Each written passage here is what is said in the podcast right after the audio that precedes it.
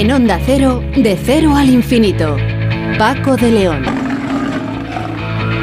Señoras y señores, muy buenas madrugadas y bienvenidos a esta cita semanal que tenemos aquí siempre en la sintonía de Onda Cero para hablar de los asuntos que más nos interesan. Bueno, esperamos y deseamos que los Reyes Magos se hayan portado muy bien con, con, todos ustedes y por supuesto desear a todos nuestros oyentes un muy feliz año 2023 que estamos estrenando. Hoy lo vamos a hacer aquí en, en De Cero al Infinito con un programa, una edición especial en la que vamos a recordar algunas de las entrevistas más interesantes que hemos tenido a lo largo del pasado año y por supuesto estaremos eh, muy atentos también a esos puntos musicales que suponen una alegría también en este vuelo por el conocimiento. Todo ello en De Cero al Infinito, un programa diferente para gente curiosa.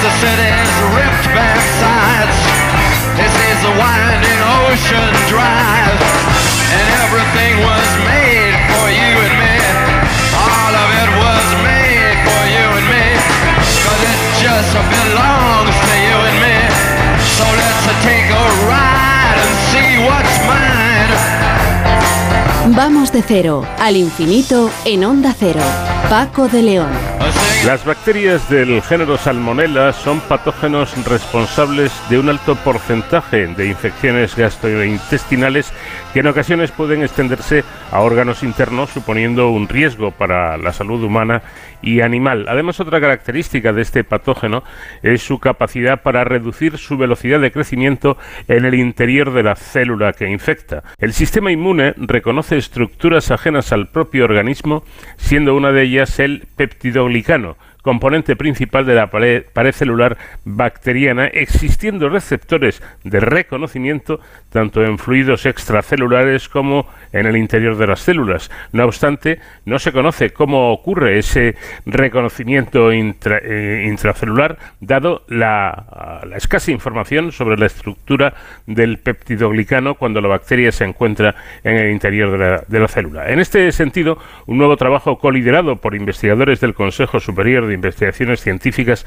aporta una visión nueva que puede resultar muy interesante. Doctor Francisco García del Portillo, biólogo celular y molecular de patógenos bacterianos del Centro Nacional de, de Biotecnología. ¿Qué tal? Muy buenas noches. Hola, buenas noches. Bueno, ¿y cuál es esta nueva visión? Bueno, esta nueva visión básicamente lo que nos está diciendo es que eh, tenemos que mirar un poquito a lo que hace el patógeno en el interior de las células. Está fabricando estructuras que nosotros no sabíamos que podían existir y eso ha sido posible gracias al aislamiento de ese material, de esa bacteria cuando se encuentra precisamente en el interior de las células.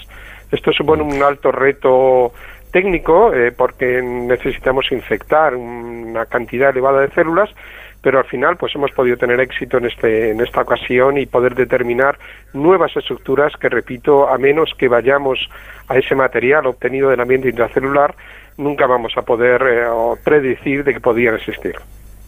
Bueno, si, si no me equivoco, de hecho lo comentamos al, al comienzo, el peptidoglicano es el principal componente de la pared celular bacteriana, pero ¿cuál es exactamente su función en las eh, eh, interacciones huésped-microorganismo? Bueno, eh, digamos el peptidoglicano tendría que aclarar que es una estructura que no está presente exclusivamente en bacterias patógenas. Las bacterias que nosotros, eh, que están con nosotros en nuestro intestino, en la piel, en nuestra microbiota, también tienen peptidoglicano. Entonces, una de las, de hecho, es una de las líneas de investigación más importantes que llevan muchos grupos, es llegar a entender que ve nuestro sistema de inmune de defensa diferente en el peptidoglicano de las bacterias que son dañinas a nosotros de aquellas que son beneficiosas.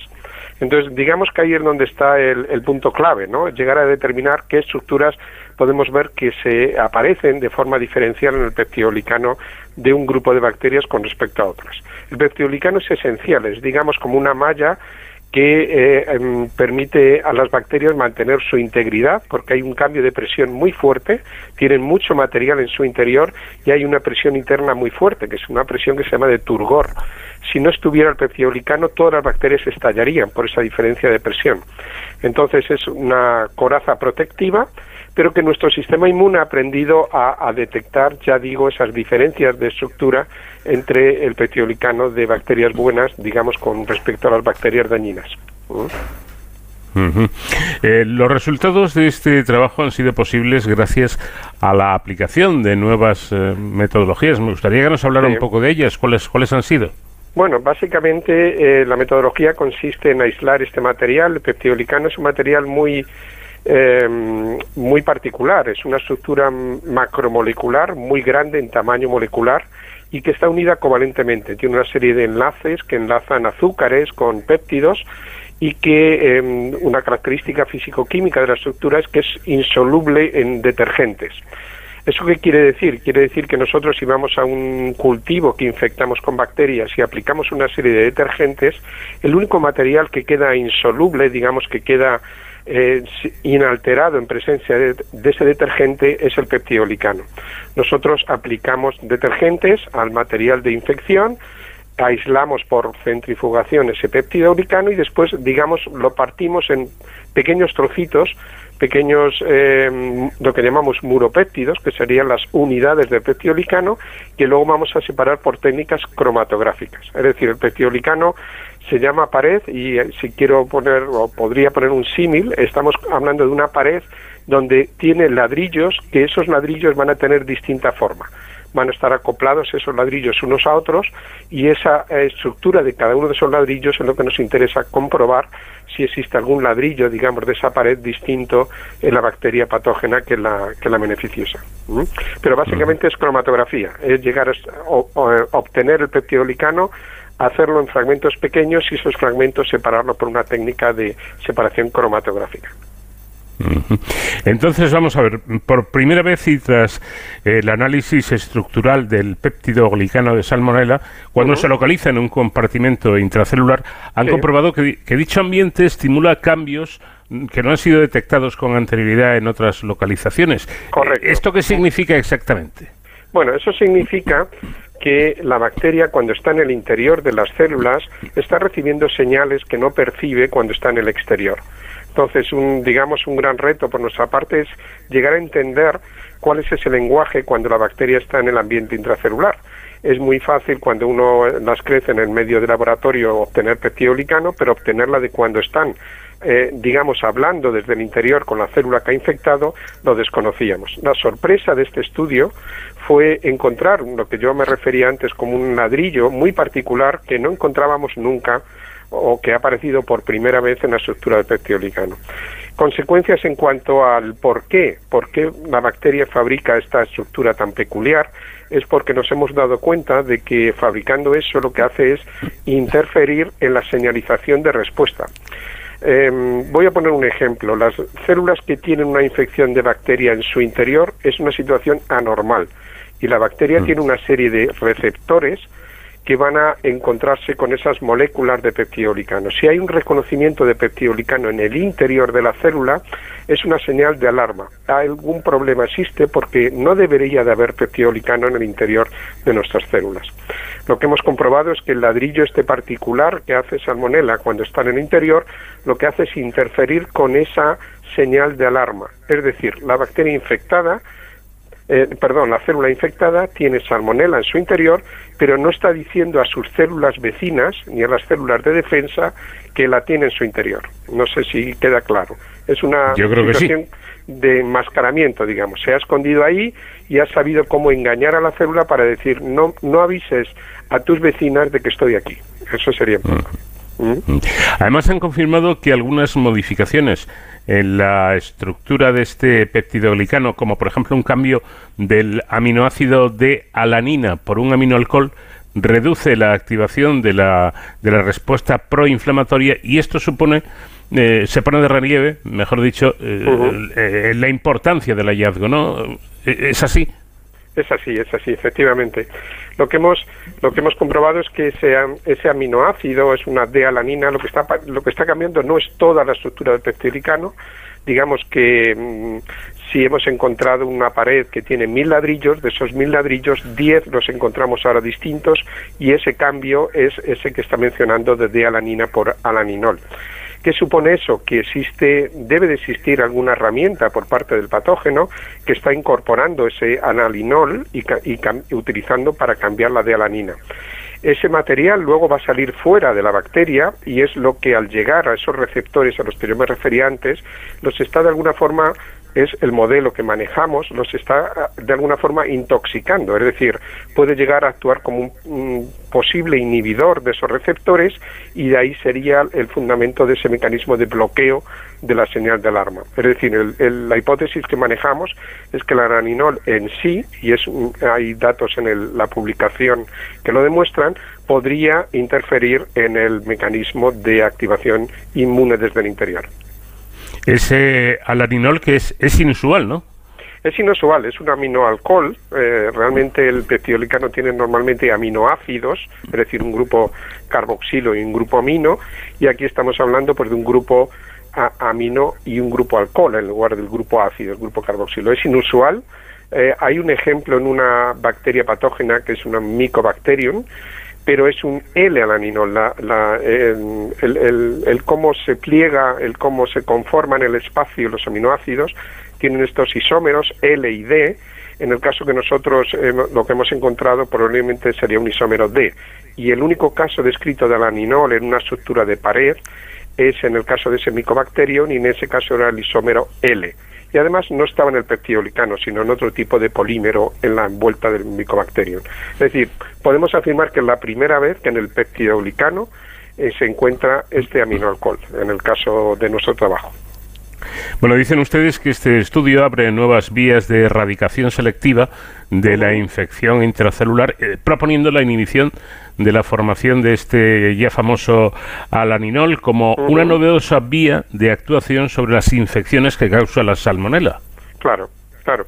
Em, refiriéndome de nuevo a lo que mencionaba antes, el gran problema del ataque eh, frente a bacterias patógenas actuando a nivel de la pared. Yo decía antes que esta estructura es esencial. O sea, de hecho, muchos antibióticos que están en el mercado, y de, de, hecho puedo poner el ejemplo de la penicilina. La penicilina es un antibiótico que inhibe la síntesis del peptidoglicano. Nosotros cuando tomamos un antibiótico como una penicilina o beta-lactámicos o de otros grupos que actúan a nivel del peptidoglicano, lo que estamos haciendo es impedir que la bacteria construya su coraza y por lo tanto hacemos que explote. ¿eh? Eso es básicamente el mecanismo de actuación de los antibióticos beta-lactámicos, muy conocidos y muy empleados en clínica desde hace décadas. El gran problema de ese tratamiento, y probablemente bueno, pues la, la población es consciente de ello, es que muchas veces estos antibióticos tienen efectos dañinos, colaterales a nuestras bacterias. Me refería antes que nuestras bacterias también tienen peptidolicano. Entonces, ¿dónde estamos nosotros mirando para un trabajo futuro? Es la posibilidad de diseñar antibióticos que puedan penetrar en nuestras células y actuar sobre mecanismos específicos de ese ambiente intracelular. Entonces, ¿cuál sería la ventaja de ese tipo de terapias, nuevas terapias?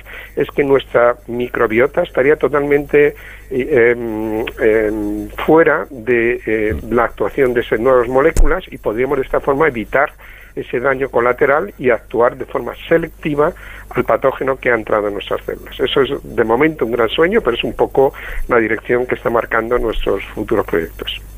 me parece interesante subrayar esto. Repito que eh, eh, resulta que el, metal, el metabolismo básico de, de este peptidoglicano es común en las bacterias patógenas, en las malas, tanto eh, como en aquellas que componen nuestra microbiota beneficiosa, ¿no? Ese es el, ese es el interés eh, que se dirige a actividades relacionadas con un metabolismo que sea eh, exclusivo del órgano infeccioso, evitando así esos daños colaterales de los que usted hablaba. Exactamente, exactamente. Ese es el gran, digamos, un poco la vertiente nueva que estamos intentando abrir sobre la posibilidad de ahora, por ejemplo, estamos de hecho trabajando sobre posibles inhibidores de actividad. Tenemos primero que encontrar la actividad de parte de Salmonella, que es responsable de la incorporación de ese alaninol, y una vez obtenido esa target, esa diana, eh, intentar desarrollar métodos de selección de moléculas que pudieran ir de forma específica a inhibir esa enzima o esa proteína que estará actuando por parte de Salmonella. De esa forma, eh, repito, mm, podemos llegar a diseñar una terapia inocua para nuestra microbiota, pero mm, altamente efectiva sobre el patógeno cuando se encuentra en el ambiente intracelular. eso es lo, lo ideal, precisamente. Y díganos, doctor, ¿cuál es el futuro que tienen ahora por delante a partir de este descubrimiento? bueno, tenemos otras. Eh, mm, estamos altamente interesados en encontrar la actividad que es responsable de, de la incorporación del aninol. Tenemos, además de, de este cambio del aninol, eh, la aparición de una serie de proteínas en salmonela, también cuando se encuentra en el ambiente intracelular, que trabajan sobre el peptidolicano. En este caso, eh, la situación es un poco a la inversa. Conocemos las enzimas que actúan sobre el peptidolicano, pero no, no, hemos todavía encontrado el cambio estructural que eh, estarían realizando sobre el peptidolicano. O sea que tenemos, aparte de este cambio del aninol, en, en, el frente, digamos, cercano, el poder caracterizar estas otras enzimas, otras proteínas que fijan antibióticos y que también son exclusivas del ambiente intracelular. O sea que mm, bastante trabajo hacia adelante y con ese, repito, con esa idea de poder hacer un diseño de terapia selectiva a la infección intracelular. Eso le iba a decir, doctor, que me da que tiempo para aburrirse tras este descubrimiento. No van a tener mucho, ¿no? Eh, yo creo que sí, no, no, tenemos muchísimo trabajo, hay mucho interés también, eh, estamos intentando contactar con empresas a ver si alguna de ellas pudiéramos hacer trabajo de colaboración, hemos hecho algunos intentos, bueno, de momento de hacer eh, ensayos de inhibición con colecciones de compuestos de inhibidores que están también en el mercado y que se manejan en muchas eh, situaciones de screening, de búsqueda de nuevas moléculas, porque realmente estamos sobre, sobre moléculas del patógeno que tenemos que inhibir y tenemos que inhibirlo con algo, pues, algo que tiene que ser novedoso. Si vamos a un beta-lactámico, probablemente podríamos actuar sobre ellos, pero tendríamos de nuevo ese daño colateral, con lo cual estamos buscando en, situaciones de, de moléculas eh, que se hayan aislado de cualquier ambiente eh, con la esperanza de poder encontrar algo que realmente nos muestre esa selectividad que buscamos. Pues doctor Francisco García del Portillo, biólogo celular y molecular del Grupo de Patógenos Bacterianos del Centro Nacional de Biotecnología CSIC, enhorabuena lo primero por este descubrimiento, por este trabajo y muchísimas gracias por habernos atendido. Nada, ha sido todo un placer. Todo un placer. Muchas gracias.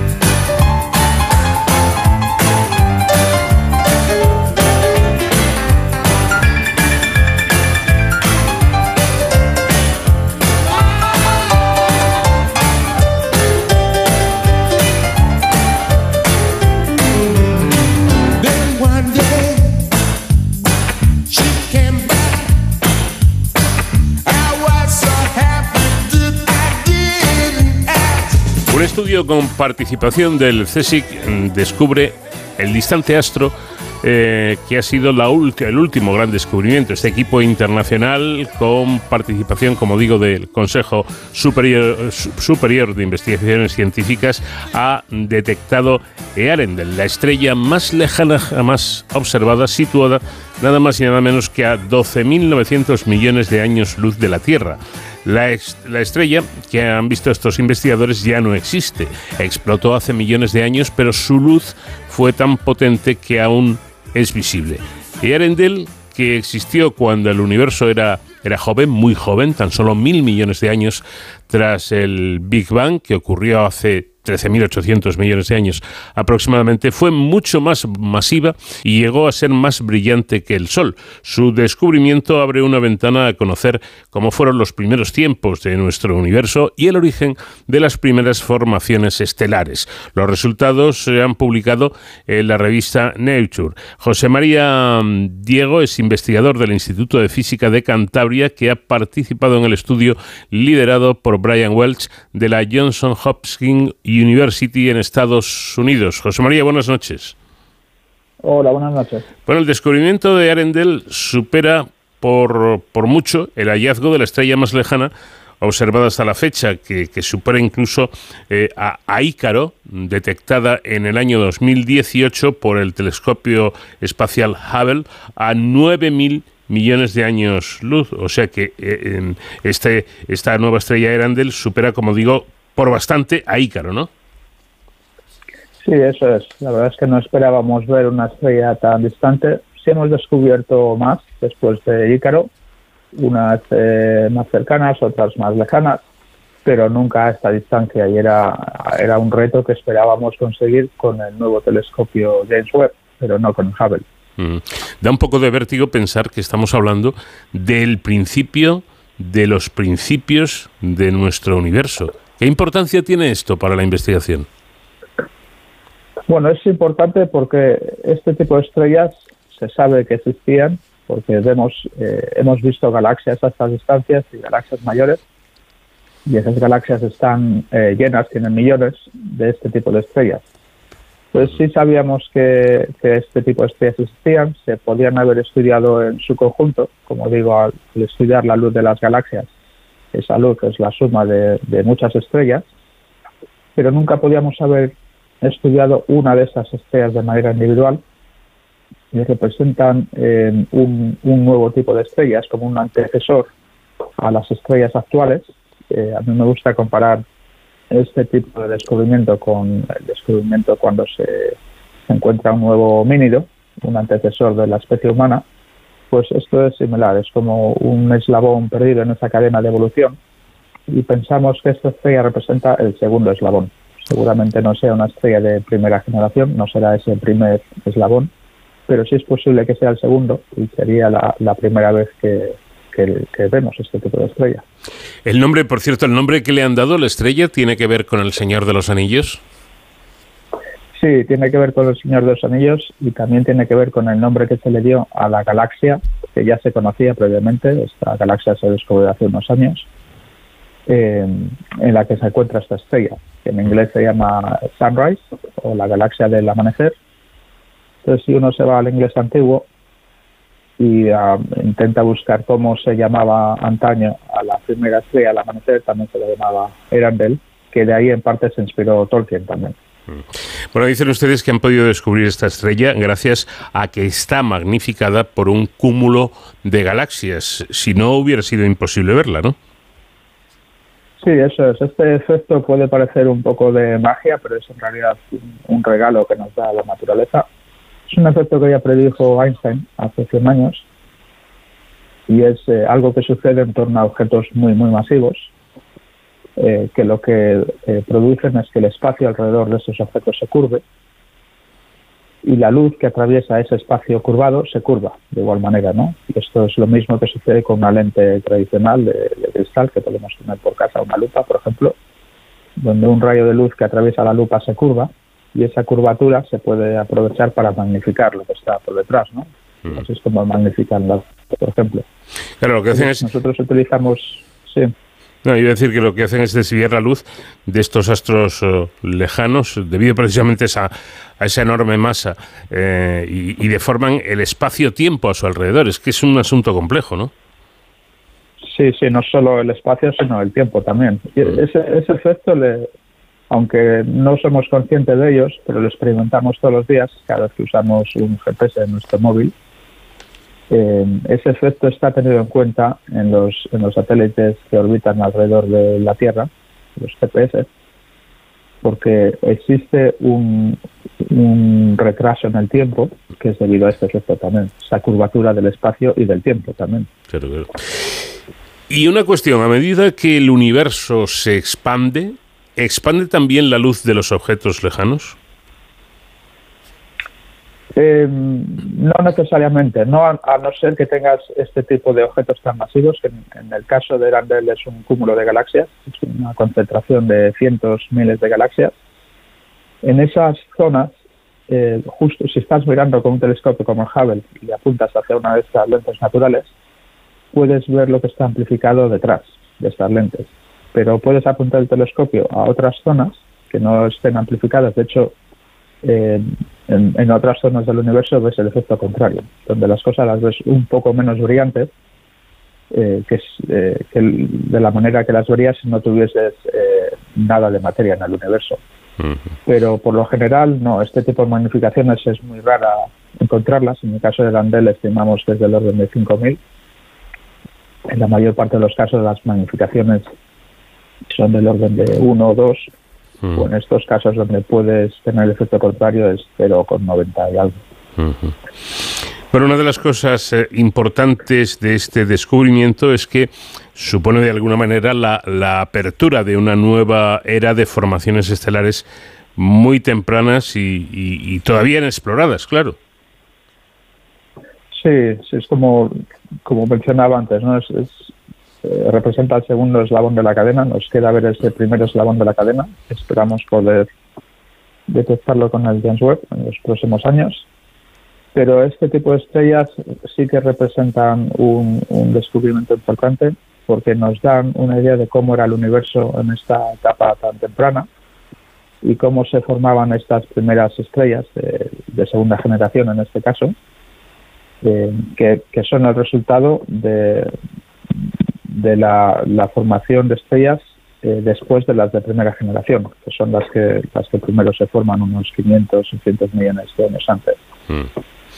Hemos señalado anteriormente que mm, esa estrella ya no existe, eh, pero eh, cuando, cuando sí existía, eh, tendría, es que el, dato me parece llamativo, por eso lo, repito, tendría al menos 50, veces la masa del Sol y sería mucho, mucho más brillante que el propio Sol, rivalizando así con las estrellas más masivas conocidas. Estamos hablando de dimensiones y de datos gigantescos, ¿verdad? Sí, y este tipo de estrellas eran más comunes entonces. Tenemos que pensar que como el universo se está expandiendo ahora, hmm. si, si vamos hacia atrás en el tiempo, eh, estaríamos viendo cómo el universo se comprime, ¿no? Hmm. Entonces, eso resulta en que el universo era más denso en el pasado. Pues eso explica un poco el por qué era más fácil formar estrellas tan grandes entonces. Y una estrella de 50 a 100 veces la masa del Sol es, es posible y eran muy comunes entonces. Incluso hoy en día se pueden formar estrellas tan grandes, son muy raras, pero en nuestra galaxia tenemos alguna de estas galaxias de estrellas monstruosas. Y con estas masas eh, brillan muy, muy, eh, sea, luz, viven muy rápido y emiten toda la luz que emitirían a lo largo de miles de millones de años, lo emiten en unos pocos millones de años. Entonces esta estrella puede, puede ser del orden de un millón a diez millones de veces más brillante que el Sol. ¿Y de qué, está, es, de qué estuvo compuesta esta, esta estrella? Bueno, como todas las estrellas, están compuestas en su mayor parte de hidrógeno y, luego en menor parte de helio. Luego el resto no sabemos. Ahí es un poco eh, la parte que decía del el, eslabón perdido. Sí sabríamos, por ejemplo, que el primer eslabón, las primeras estrellas, solo tendrían hidrógeno y helio, no tendrían nada más y cuando mueren esas primeras estrellas se producen otros elementos, ¿no? Pues eh, como los que encontramos en la tabla periódica y que luego son vitales para formar planetas y, seres humanos también.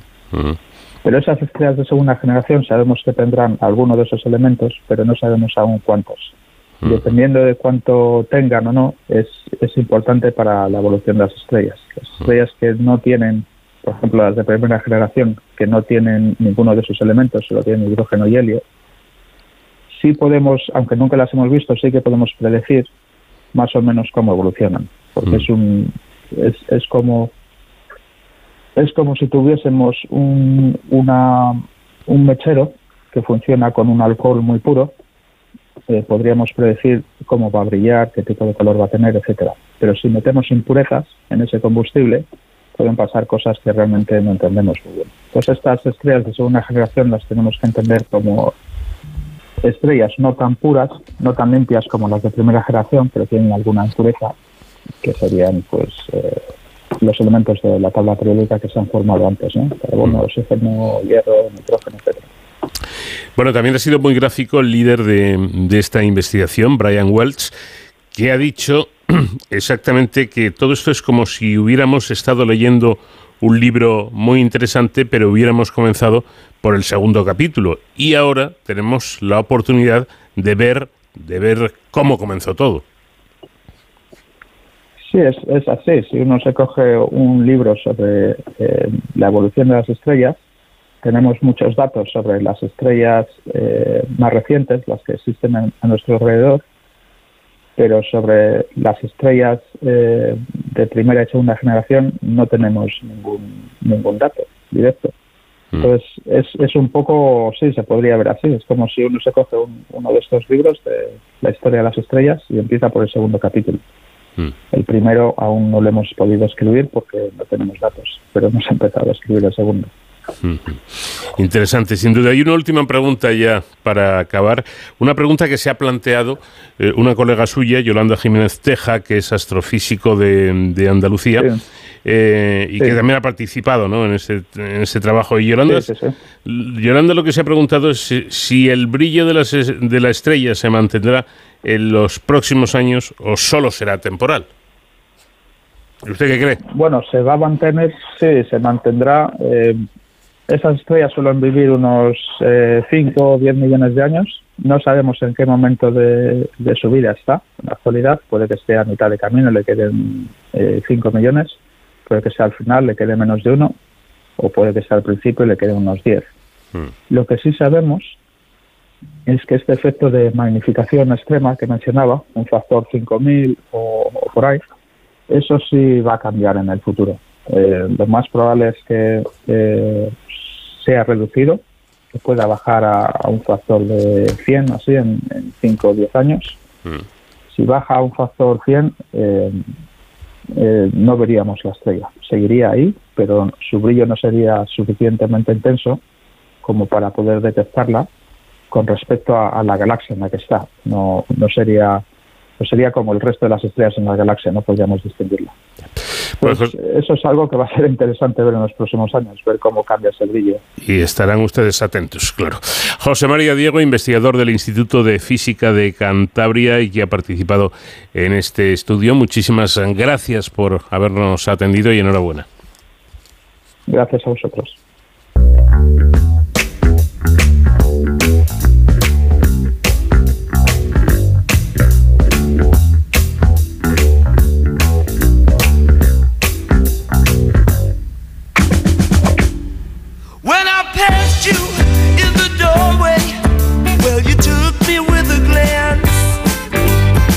Have took that last bus home, but I asked you for a dance. Now we go steady to the pictures. I always get chocolate stains on my pants. And my father, he's going crazy. He says I'm living in a trance, but I'm dancing in the moonlight. It's got me in its spotlight.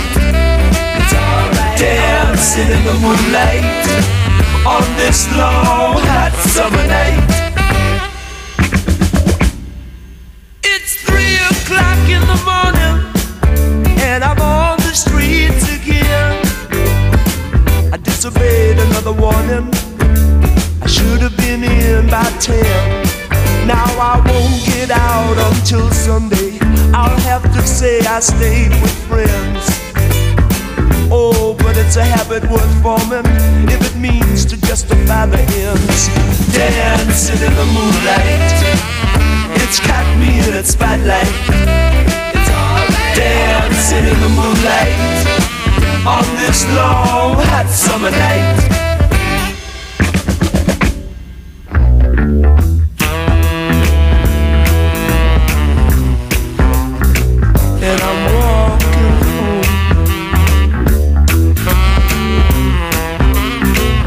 my left, bus has no.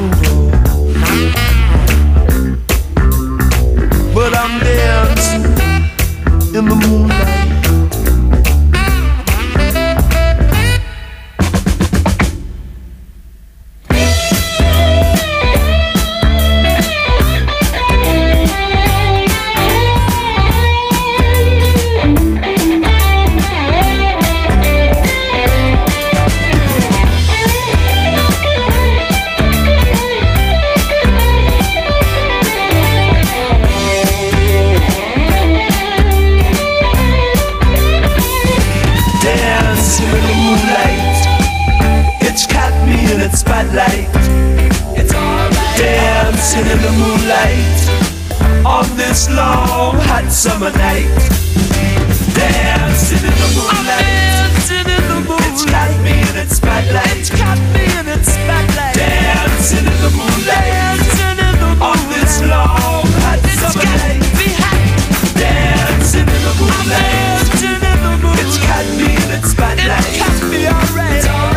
internacional dirigido por el Servicio de Hematología y Hemoterapia del Hospital Universitario 12 de Octubre de Madrid y el Centro Nacional de Investigaciones Oncológicas a través de la Unidad de Investigación Clínica de Tumores Hematológicos H120 CENIO, ha identificado y validado por primera vez la enfermedad mínima residual, esto es, la cantidad de células tumorales que se detectan en el organismo después del tratamiento, como un factor pronóstico determinante en la supervivencia de pacientes con mieloma múltiple. Asimismo, han comprobado que la toma de decisiones clínicas en base a este factor puede tener un impacto positivo en la evolución de la enfermedad. Doctor Joaquín Martínez, hematólogo de la Unidad de Investigación Clínica de Tumores Hematológicos H120 CENIO. ¿Qué tal? Buenas noches. Hola, buenas noches.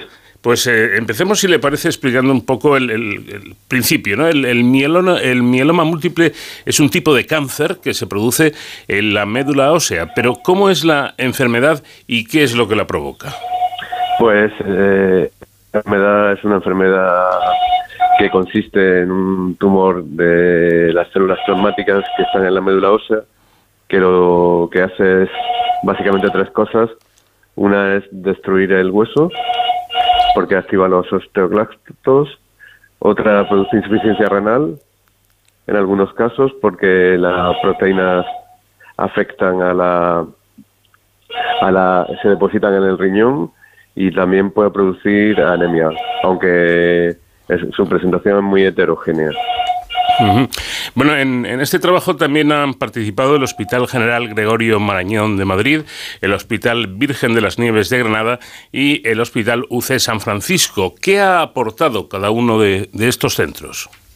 Pues bueno, tenemos una colaboración muy estrecha con el Hospital UCSF de San Francisco ellos han aportado a este estudio muchos casos y luego eh, el Hospital Gregorio Marañón y el Hospital eh, Virgen de la Nieve de Granada también han aportado casos y nosotros en el 12 de octubre hemos aportado casos y hemos dirigido el estudio y analizado los datos. Mm. El método de estudio desarrollado en los cuatro centros sanitarios se ha basado, si no me equivoco, en la revisión de la información clínica de 400 pacientes diagnosticados de este tipo de cáncer. Y, a partir de ahí, ¿qué es lo que se hace a partir de esa información clínica? Pues eh, eh, para esta enfermedad 400 casos son muchos casos y, lo que hemos hecho es analizar la, la respuesta al tratamiento. La mayoría de los enfermos son enfermos que respondieron muy bien al tratamiento, pero lo que hemos analizado es la respuesta profunda al tratamiento mediante técnicas ultrasensibles de análisis de las células plasmáticas en la médula ósea. Hmm. Entonces hemos identificado un grupo de enfermos que responden mejor que otros, eh, a pesar de que hayan respondido ya de por sí muy bien. Y, y, en un pequeño grupo de estos enfermos, como que, que era alrededor de 70, se tomarán decisiones, que esto es lo novedoso de este estudio, en función de la respuesta, entonces eh, de la respuesta profunda. Mm. Y eso hemos visto que tomar decisiones en función de esta de, de, esta respuesta profunda parece que beneficia a los enfermos y, y tienen una mayor supervivencia libre de enfermedad. Efectivamente, porque eh, lo que ven ustedes, según mi información, es que la interrupción o modificación del protocolo terapéutico habitual por decisión clínica en 67 de estos pacientes, según su carga de enfermedad medida, eh, medible residual, ha demostrado que su media de supervivencia libre de, progresión frente a los 333 en los que no se actuó pasó de 62 meses a 104. No es ninguna tontería, ¿no? Sí, son pocos casos y claro, es un estudio retrospectivo que hay que confirmar, pero son datos muy, muy interesantes y muy prometedores. Sí, sí. Bien, la, la investigación eh, además también apunta que ante la negatividad de este factor, la supervivencia mejora, eh, mejoraba considerablemente frente a aquellos con niveles muy altos de, enfermedad. Esto es la prueba del 9, ¿no? Lo, que demuestra que esto es así. Sí, sí. Eh, lo que pasa es que esto hasta hace bien poco era en esta enfermedad era muy difícil de conseguir y ahora afortunadamente con los nuevos tratamientos que se han aprobado en los últimos años, pues hay un grupo de enfermos que, bastante importante que consiguen que se negativice la enfermedad, como mediante estas técnicas ultrasensibles, alrededor del 30%. Así, sí. Las conclusiones del estudio destacan también que las muestras analizadas y comparadas entre los pacientes de España y de Estados Unidos proporcionaban los mismos resultados. Este, este dato que les sugiere a ustedes.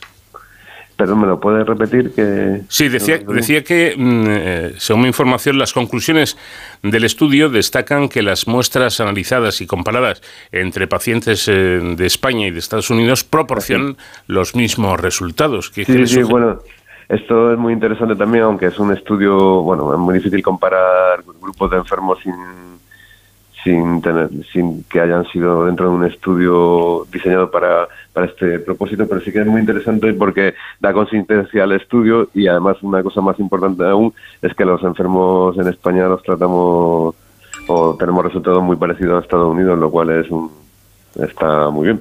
Ya lo creo. Sea, quizá con datos como este se vaya acabando por lo menos poco a poco con esa especie de leyenda de que en Estados Unidos curan el cáncer con una facilidad pasmosa y que aquí en España, que aquí en España estamos a la cola, ¿no? Cuando no, es todo lo contrario. No, no, efectivamente. De hecho, yo, bueno, eh, la información clínica, yo tengo una colaboración con Estados Unidos que la, he extraído yo en una estancia que, hago en, en San Francisco y, y los, y los tratamientos y los resultados, pues doy fe de que en España eh, son iguales o incluso a veces mejores. Pues importante, ¿eh? importante ya, ya tenerlo en, en, cuenta. En definitiva, doctor, estos resultados abren nuevas perspectivas para, para enfocar la, la planificación terapéutica, abren nuevas vías, ¿no? Sí, eso es una forma de personalizar el tratamiento. Se habla mucho de la medicina personalizada, pues esto es una de las formas de hacerlo también eh, adaptar el tratamiento en función de una respuesta muy profunda de, la enfermedad. Eh, de alguna manera, mm, eh, este, este trabajo pone de, manifiesto cosas importantes y, muy interesantes para los investigadores. Hablemos, si le parece, un poco de, mm, de esta organización científica que es la Unidad de Investigación Clínica de Tumores Hematológicos H120 Cenio, referente, referente nacional e internacional para el diagnóstico especializado en tumores hematológicos, especialmente leucemias agudas, linfomas, neoplasias, eh, y, en fin, enfermedades de este tipo. Eh, es un centro de referencia, como decimos. Sí, bueno, eh, es un centro de referencia a nivel mundial porque bueno, a nivel nacional, sobre todo para analizar muestras de ensayos clínicos en colaboración con otros centros de España, evidentemente, y, luego a nivel mundial porque eh, obtenemos resultados que se que son exportables a, otros centros y aparte tenemos, como se puede ver en este trabajo, muchas colaboraciones no solo con, con Estados Unidos, sino con otros centros importantes de Europa. Eh, disponen, me imagino, de, de las herramientas eh, necesarias, ¿no? Hablando del nivel de, investigación que, que, hay en Estados Unidos y en otros países, también en pues España. ¿O, les hace falta un poquito más? Hombre, eh, una de las grandes diferencias es que en España conseguimos resultados parecidos con menos. Si tuviéramos más recursos podríamos hacer muchas más cosas. Pero eso, eso no es nuevo, ¿no? eso no es nuevo y bueno, nosotros luchamos por conseguirlo. Lo que pasa es que nos cuesta más trabajo probablemente que en otros sitios. Qué pena, porque eso... Luchamos. Claro, eh, pero digo que qué pena porque eso es gastar energía, ¿no? En, sí, sí. En lugar de dedicarla a la investigación... Claro. Gastamos mucha energía en conseguir esos recursos. Bien. La unidad de la que, hablamos, que, de la que hablamos, que está ubicada en el Centro Nacional de Investigaciones Oncológicas, en el CENIO, cuenta además con, con eh, estas instalaciones necesarias para la realización de ensayos clínicos en diferentes tipos de cáncer hematológico, ¿no es así? Sí, bueno, es una colaboración entre el 12 de octubre y el CENIO, entonces la parte clínica está en el Hospital 12 de octubre y contamos con una unidad de ensayos clínicos acreditada fase 1 y y fase 2 y 3 por la Comunidad de Madrid y somos polo de atracción para un montón de ensayos clínicos eh, y referente a nivel mundial. En, España en, ensayos clínicos de tumor hematológico somos el segundo país del mundo en inclusión de enfermos después de Estados Unidos. Estos eh, hallazgos que ustedes han, realizado eh, son extrapolables a otros tipos de a otros tipos de cánceres. Sí, sobre todo ahora se está empezando a investigar en tumores sólidos, pero en tumores hematológicos se están empleando ya en leucemia aguda y en otro y en linfomas. Y por último ya, este, este estudio de, la enfermedad mínima residual como factor pronóstico determinante en la supervivencia, ¿a qué dará paso? ¿Qué, vendrá después?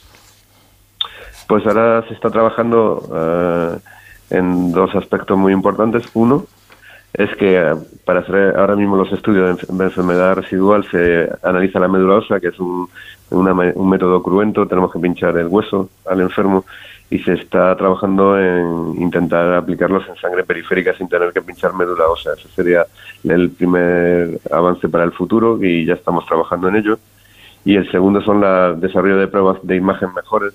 Ahora mismo usamos PECTAT, pero bueno, esta enfermedad afecta mucho a los huesos y también es muy importante analizar con pruebas ultrasensibles eh, de imagen eh, a estos enfermos. Pues eh, doctor Joaquín Martínez, hematólogo de la Unidad de Investigación Clínica de Tumores Hematológicos del CENIO, mm, le agradecemos mucho el que nos haya dedicado estos minutos y nuestra más cordial enhorabuena por este excelente trabajo. Muchísimas gracias a ustedes y que den difusión a nuestro trabajo que es muy importante.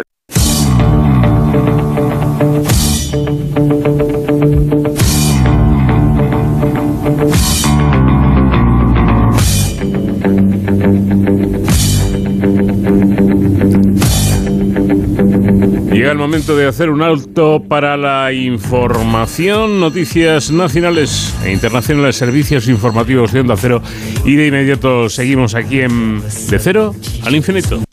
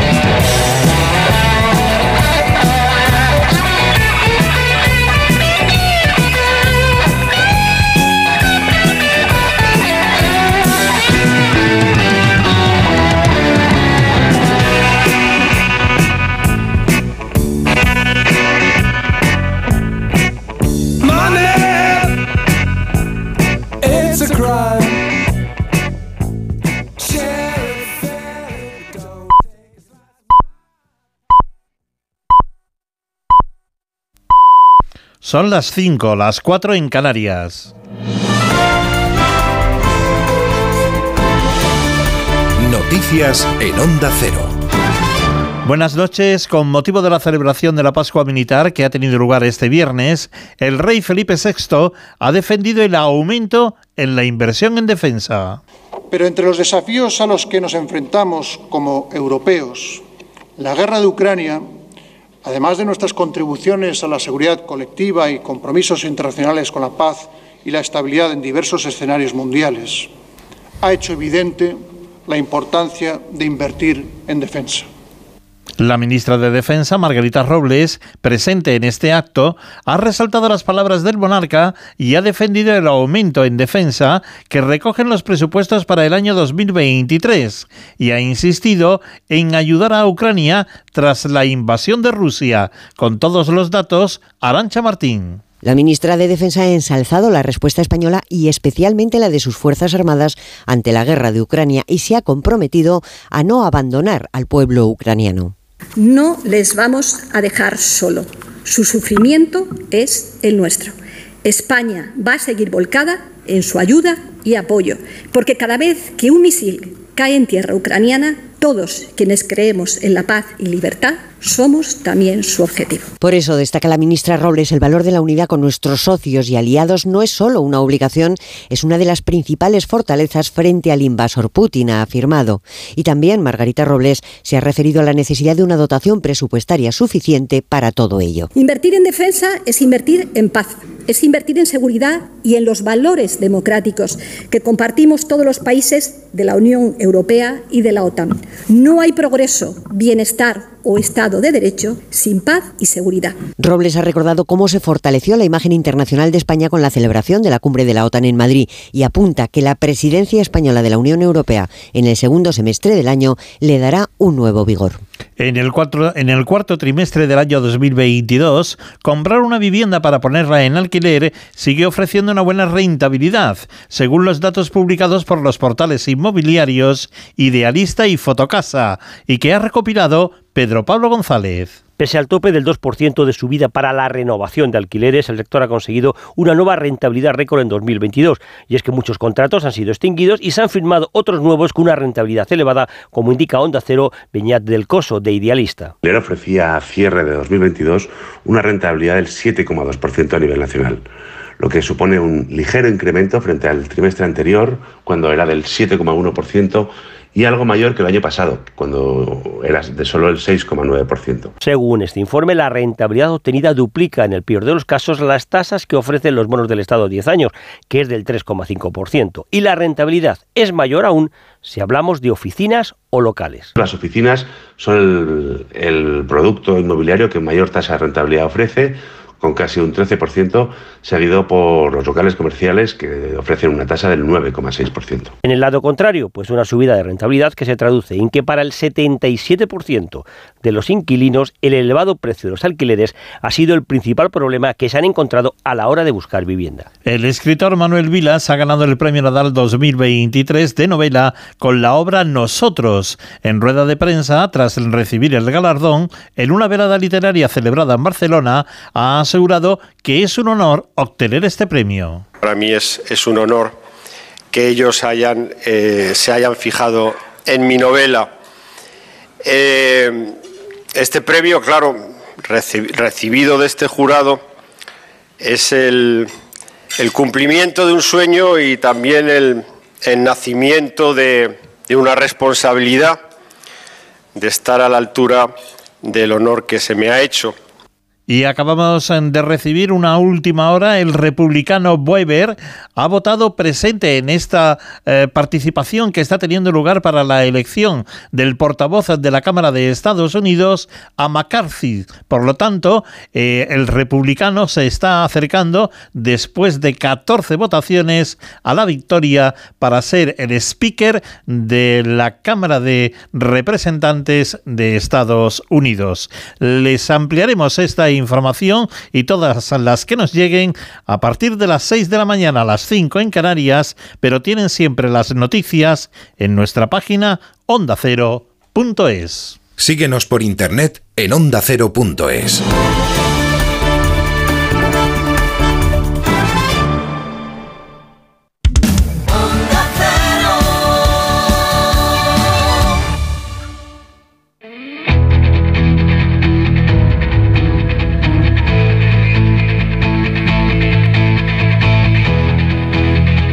De cero al infinito.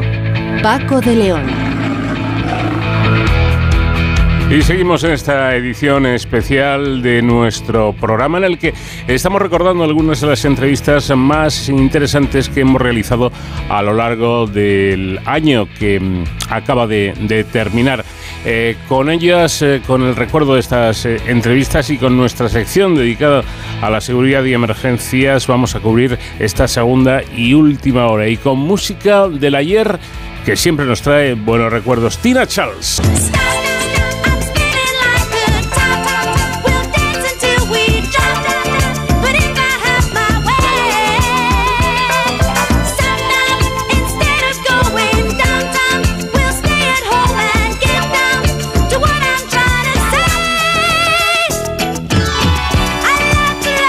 Vamos de cero al infinito en Onda Cero. Paco de León. ¿Tenemos todo, todos un doble en algún lugar?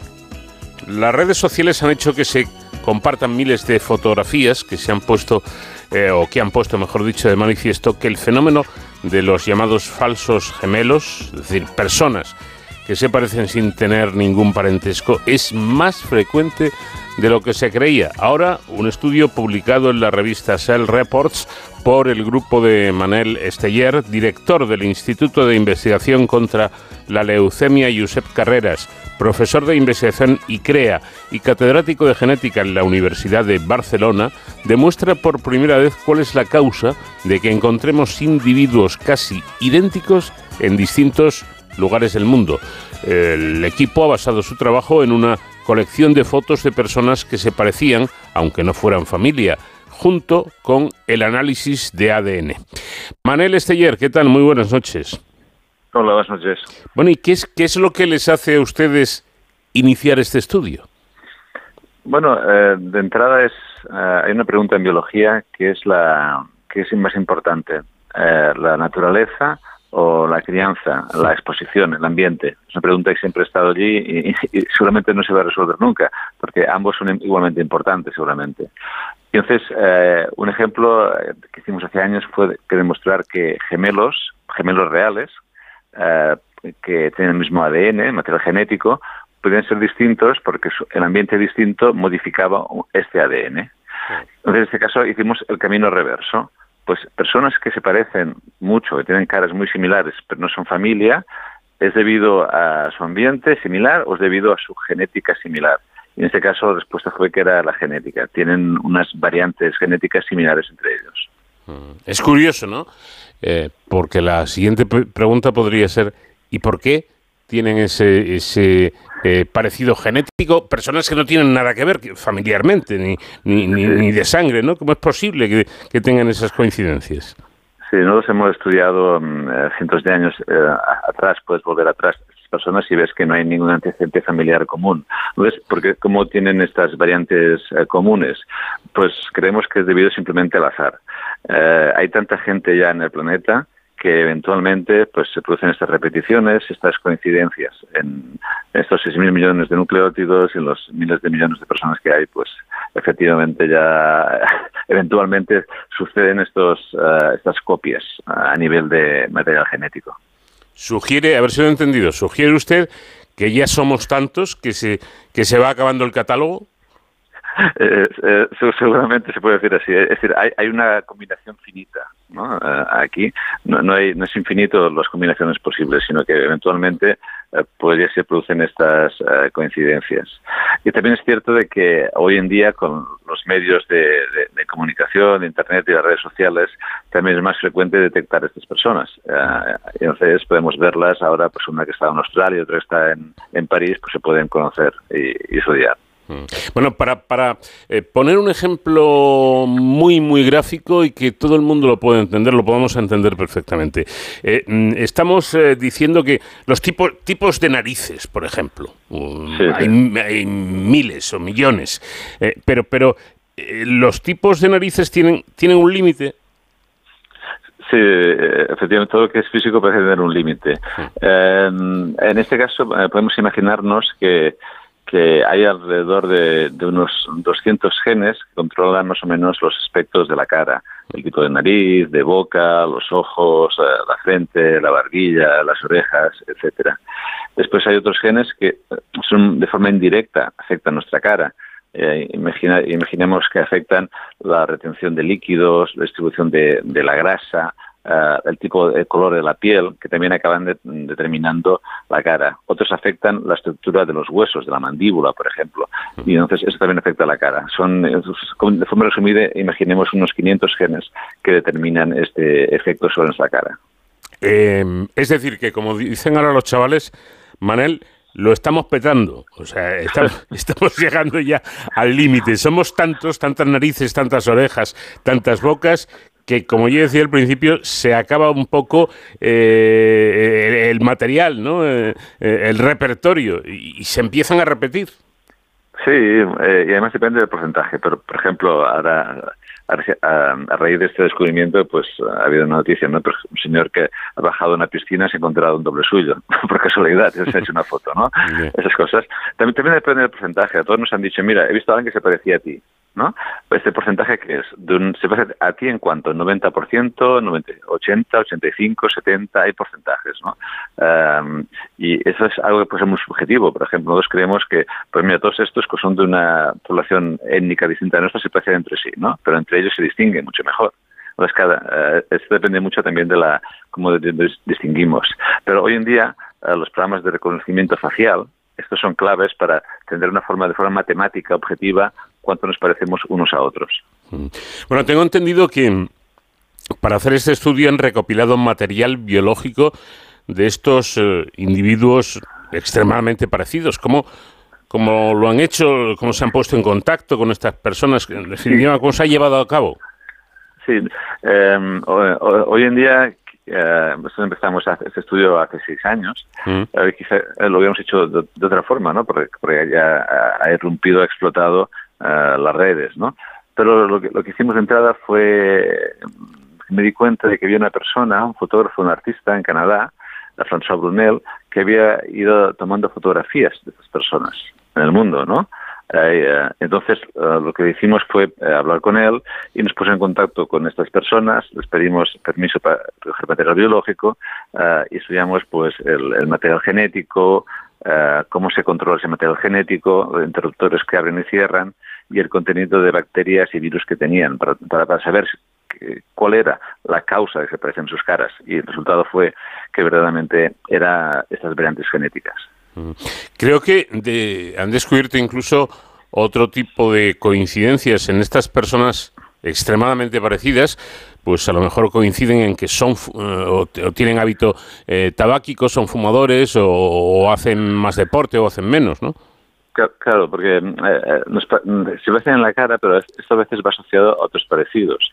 Por ejemplo, sabemos que algunos de ellos eh, caminan de forma similar. Esto puede ser algo muy físico, ¿no? Sí. Otros también pues tienen un peso similar entre ellos y una altura similar. O sea, no solo en la cara.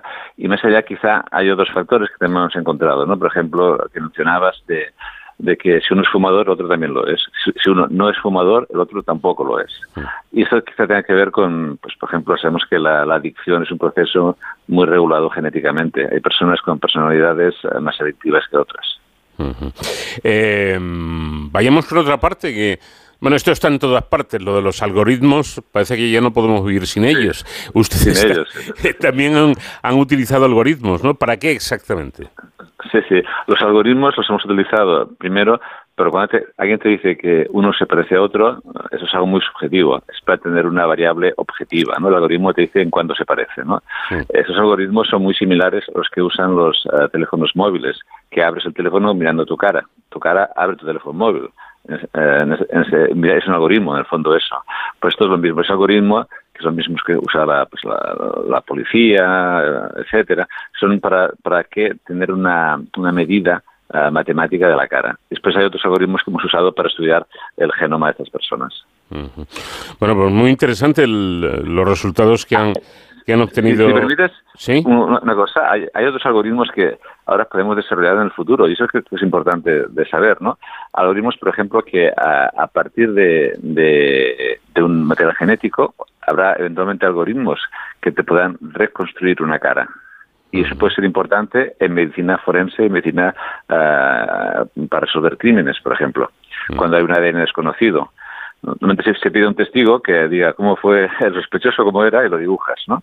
Pero si, si a partir de un material genético puedes producir la cara por algoritmos, eh, que haces ese trabajo de otros, pues puede ser muy útil esta, esta, esta idea.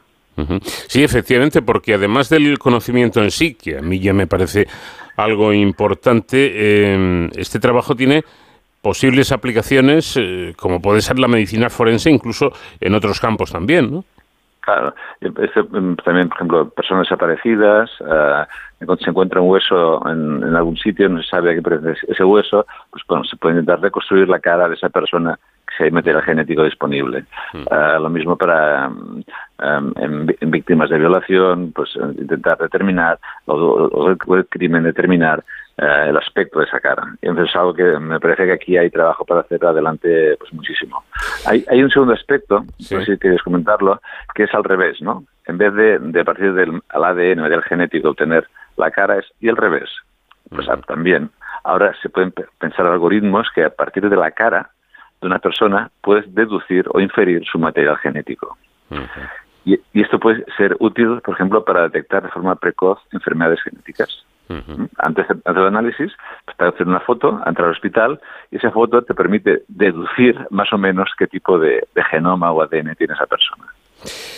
Bueno, pues mm, realmente interesante todo esto que nos está contando nuestro invitado, Manuel Esteller, que ha tenido la amabilidad de atendernos. Manuel, muchísimas gracias y, y enhorabuena por este trabajo tan curioso y tan interesante.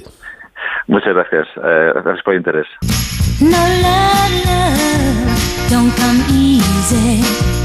But I keep on waiting, anticipating for that soft voice to talk to me at night. For some tender arms to hold me tight. I keep waiting, I keep on waiting. But it ain't easy, it ain't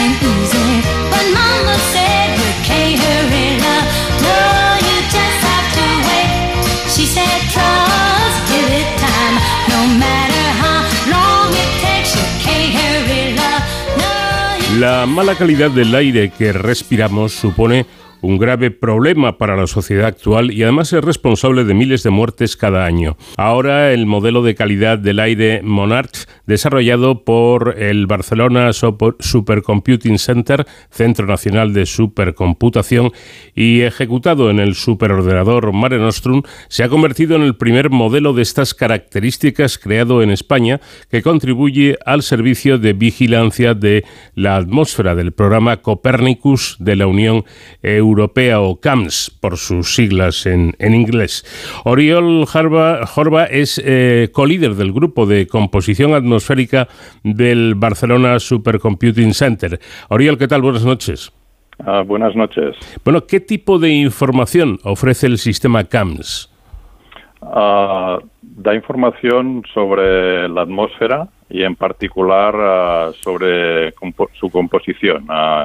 Ah, información sobre contenido de contaminantes atmosféricos y a través de información de satélite y también pronósticos ah, mediante herramientas de modelización. Da información para los próximos cuatro días de la calidad del aire sobre Europa y a escalas globales también a predicciones a- a una semana vista sobre la evolución de, de la composición química de la atmósfera.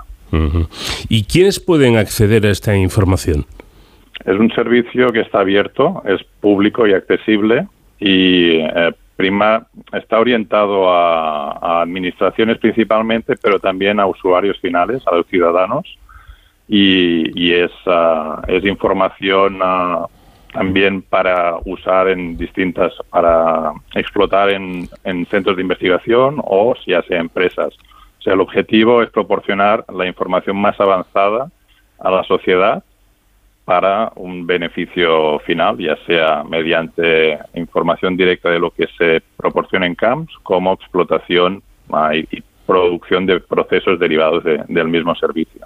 Bueno, si pueden acceder eh, usuarios de, de cualquier tipo, es decir, personas normales y, y corrientes que quizá no tengan una, una, mm, eh, formación científica eh, adecuada, eh, me imagino que las publicaciones estarán intelectualmente accesibles ¿no? al público.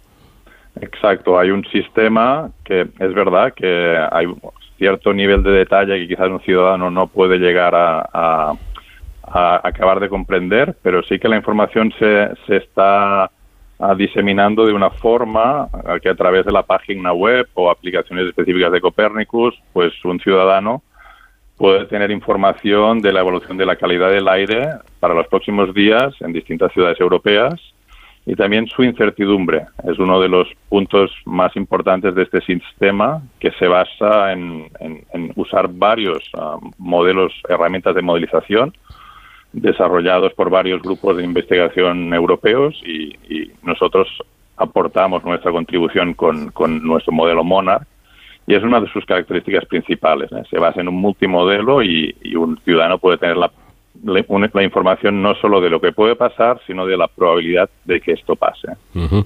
Bueno, y una vez eh, realizada o registrada esa información obtenida mediante ese sistema, ¿qué se hace con ella? ¿Para qué sirve?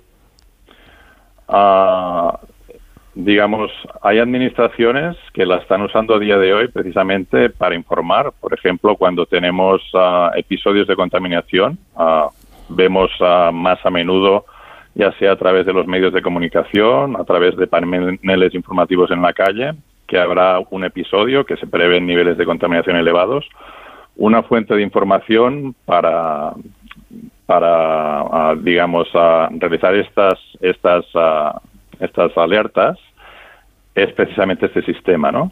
Entonces hay muchas administraciones a nivel europeo y a nivel nacional también que están usando como fuente de información ah, pues estos productos.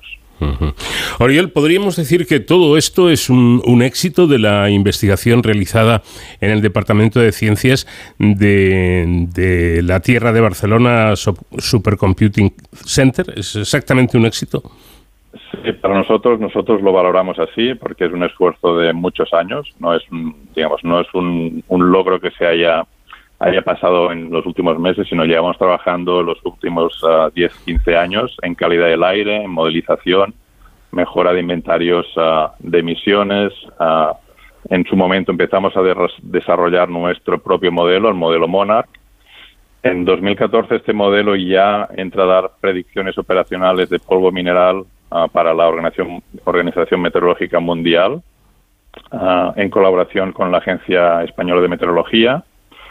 Y ahora, bueno, hemos logrado otro hito, que es integrarlo en, digamos, en el sistema más ah, puntero a nivel de predicción de calidad del aire, basado en, en multimodelos en, ah, de programa Copernicus. Eh, bueno, no sé si eh, es conveniente sacar pecho o no, pero, pero en cierta manera sí, ¿no? Porque eh, Monarch es o viene a ser una, una clara demostración del valor añadido de la investigación que se realiza en España y que en muchas ocasiones me temo que se minusvalora. Sí, digamos, esto es una cosa que también creo que es importante resaltar. Ah, claro, todo este trabajo ha estado soportado por proyectos de investigación ah, de la Agencia Estatal de Investigación, ah, mediante planes, ah, los planes nacionales de investigación de I D I. Pues a lo largo de los últimos 15 años, bueno, en el grupo hemos aplicado, hemos tenido proyectos competitivos y gracias a esto hoy día estamos donde estamos, ¿no? sin estos ah, sin esta este esfuerzo y, y toda esta planificación en investigación sería muy difícil poder hacer lo que lo que lo que contribuir como estamos contribuyendo a nivel europeo Evidentemente los éxitos no llegan de un día para otro, sino que hay mucho trabajo detrás y mucho tiempo. ¿Podríamos decir eh, que Monarch en estos momentos eh, se ha convertido en una herramienta de vanguardia? Sí, podemos ah, decirlo así. Digamos, no nos podemos relajar, esto también lo tengo que decir, porque hay muchas nuevas hay muchos datos nuevos que, tenemos que seguir a- a incorporándolos en el sistema, utilizando técnicas más avanzadas como técnicas de inteligencia artificial. Esto está en la vanguardia a día de hoy, en investigación, y el tema es aterrizarlo en producción, ¿no? Pero Monarch está, ah, digamos, a- al nivel de los modelos de calidad del- del aire más avanzados a nivel mundial y a nivel europeo.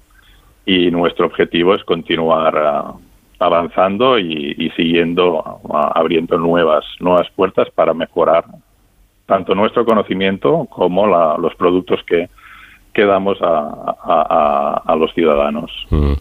Bueno, el sistema es muy completo porque tengo entendido, Oriol, que combina datos obtenidos de satélites medioambientales y también de bases terrestres, ¿no? Sí, ah, digamos, ah, para dar la mejor predicción, ah, digamos, necesitamos ah, explotar, ah, recabar información de, de varias ah, fuentes.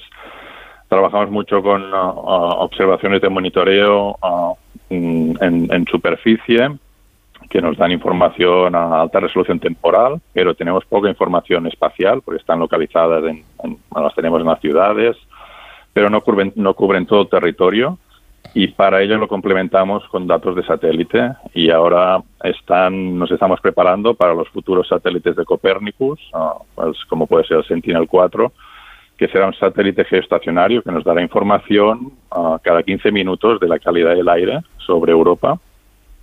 Y esta información es fundamental para seguir avanzando a nuestras herramientas y, en, definitiva, la- en- con- a mejorar la información ah, que estamos dando día de hoy con este sistema. Bueno, según datos de la Agencia Europea del Medio Ambiente, solo en el año 2019 se produjeron en la Unión Europea 364.200 muertes prematuras relacionadas con la mala calidad del aire. Eh, yo no sé si somos conscientes de la, de la calidad de este, de este asunto. Yo creo que, claro, como nos hemos acostumbrado, acostumbrado a vivir un poco en, en zonas muy densamente urbanas, con mucha movilidad, y yo que vivo en Barcelona estoy acostumbrado a ver atmósferas de color marrón, rojizo. Esto no es normal. Esto es realmente esto, es- esto es contaminación atmosférica. Los epidemiólogos nos están advirtiendo. Allá, justo hace ah, muy poco, el año pasado, se, se revisaron las guías, recomendaciones de- sobre el impacto de la calidad del aire en la salud y realmente ah, estamos lejos aún de, de- de estar en, en las ciudades, en nuestras ciudades, con unos niveles, ah, digamos, ah, aceptables o, digamos, que, que, que limiten el impacto en salud, ¿no? Entonces es un tema que, que en Europa está cogiendo mucho, mucha importancia, a nivel nacional también, se están realizando muchos esfuerzos en esta dirección. Y sí que es verdad que creo que la ciudadanía cada vez es más consciente de esto. A nosotros hay mucha gente a veces que nos pregunta, pues, ¿en qué calle es mejor vivir? ¿En qué calle está menos contaminada? O sea, estamos ya llegando a niveles y es perfectamente entendible, ¿eh? porque no es lo mismo ah, vivir en una calle donde circulan ah, un montón de coches al día que en una calle que está mucho más pacificada, ¿no? Ujú. Claro, porque aquí en, en- en- en- unos pocos metros o kilómetros, pero, pero eh, en un corto espacio puede haber diferencias importantes ¿no? de, de en cuanto a la calidad del aire. Completamente, sí, sí, las ciudades, sobre todo las ciudades, son, son entornos muy complejos y su morfología ah, ah, hace que, que puedas tener ah, barrios, zonas ah, con niveles muy elevados y, y- y- y nada, en pocos kilómetros otro barrio que tenga unos niveles mucho más, ah, más, ah, más saludables, ¿no? Ah, las ciudades están poniendo mucho esfuerzo en este sentido y es, es un reto, ¿eh? es realmente un reto porque no es, no es nada trivial bueno, la transición hacia una ciudad limpia. Claro. Y, y ahí la única solución es eh, restringir de alguna manera eh, el tráfico. Ah, quizás cambiar ah, un poco cómo entendemos la movilidad en las ciudades. Ah, hay casos como Madrid-Barcelona donde realmente la densidad de tráfico es tan elevada que hay pocas soluciones para si uno quiere reducir la calidad, mejorar la calidad del aire. ah, el primer sector que se debe abordar es el tráfico, ¿Cómo hacerlo? Ah, bueno, hay distintas, ah, distintas ah, propuestas, zonas de bajas emisiones, hay eh, el- la modernización del parque vehicular, pero sí que es verdad que un punto clave reducir el número de vehículos, con lo que quizás tenemos que empezar a eh, repensar la movilidad en las ciudades. Y no solo en las ciudades, sino también intras, in- inter- interurbana, movilidad interurbana. ¿eh? Cómo conectamos ciudades para facilitar el transporte y, y reducir en, cierta medida el transporte eh, privado. Y, y ahora que además se habla mucho de ello, el- los, los coches eléctricos pueden ser la solución o, claro, la generación de electricidad también contamina.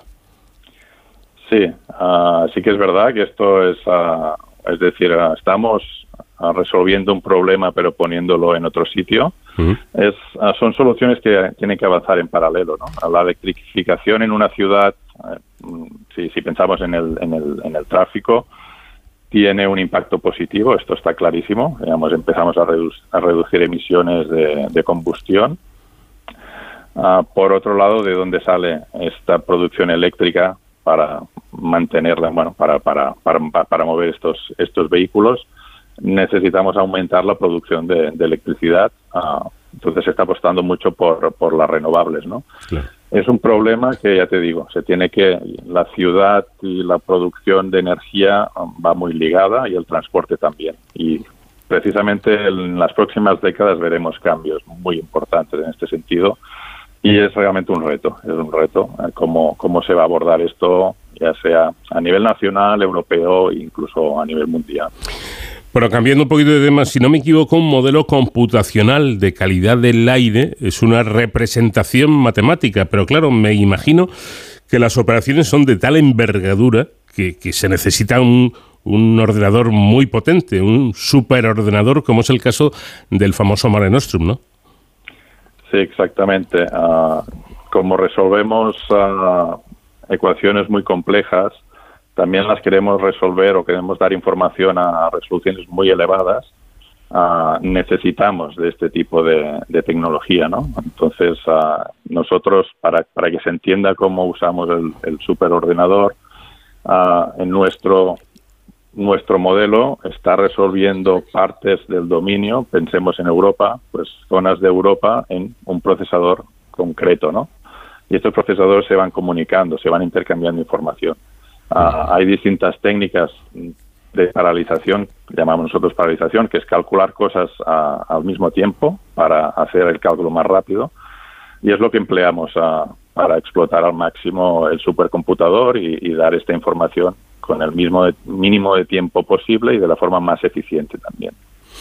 Bueno, pues ya lo ven, un sistema que nos permite tener acceso a una información muy importante, luego analizarla y si es posible, como comentábamos antes, aunque no parece fácil, encontrar eh, cuanto antes una, una solución. Oriol Jorba, co-líder del grupo de composición atmosférica del Barcelona Supercomputing Center, gracias por habernos atendido y enhorabuena por este gran trabajo.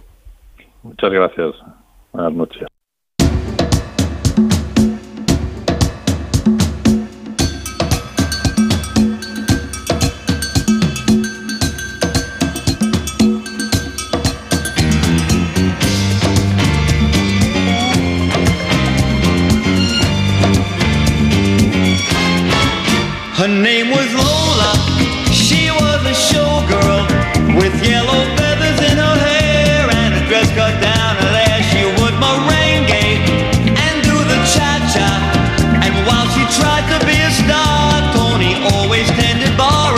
The crowded floor.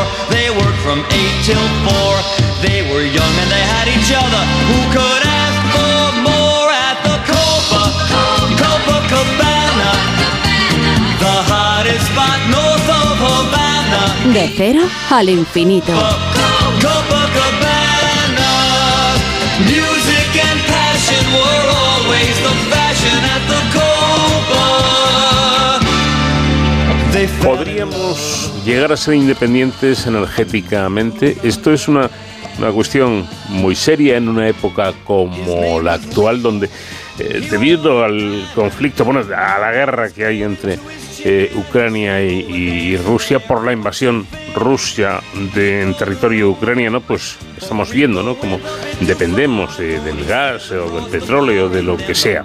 Eh, parece que hay quien piensa que sí, que esto sería posible. Por ejemplo, el gobierno irlandés ha anunciado su intención de que, eh, nada, a la vuelta de la esquina, en el año 2025, el país dependa solamente del sol y de otras energías renovables. De conseguirlo, esa sería sin duda una buenísima noticia hasta que logremos hallar una fuente de energía infinita, limpia y sencilla.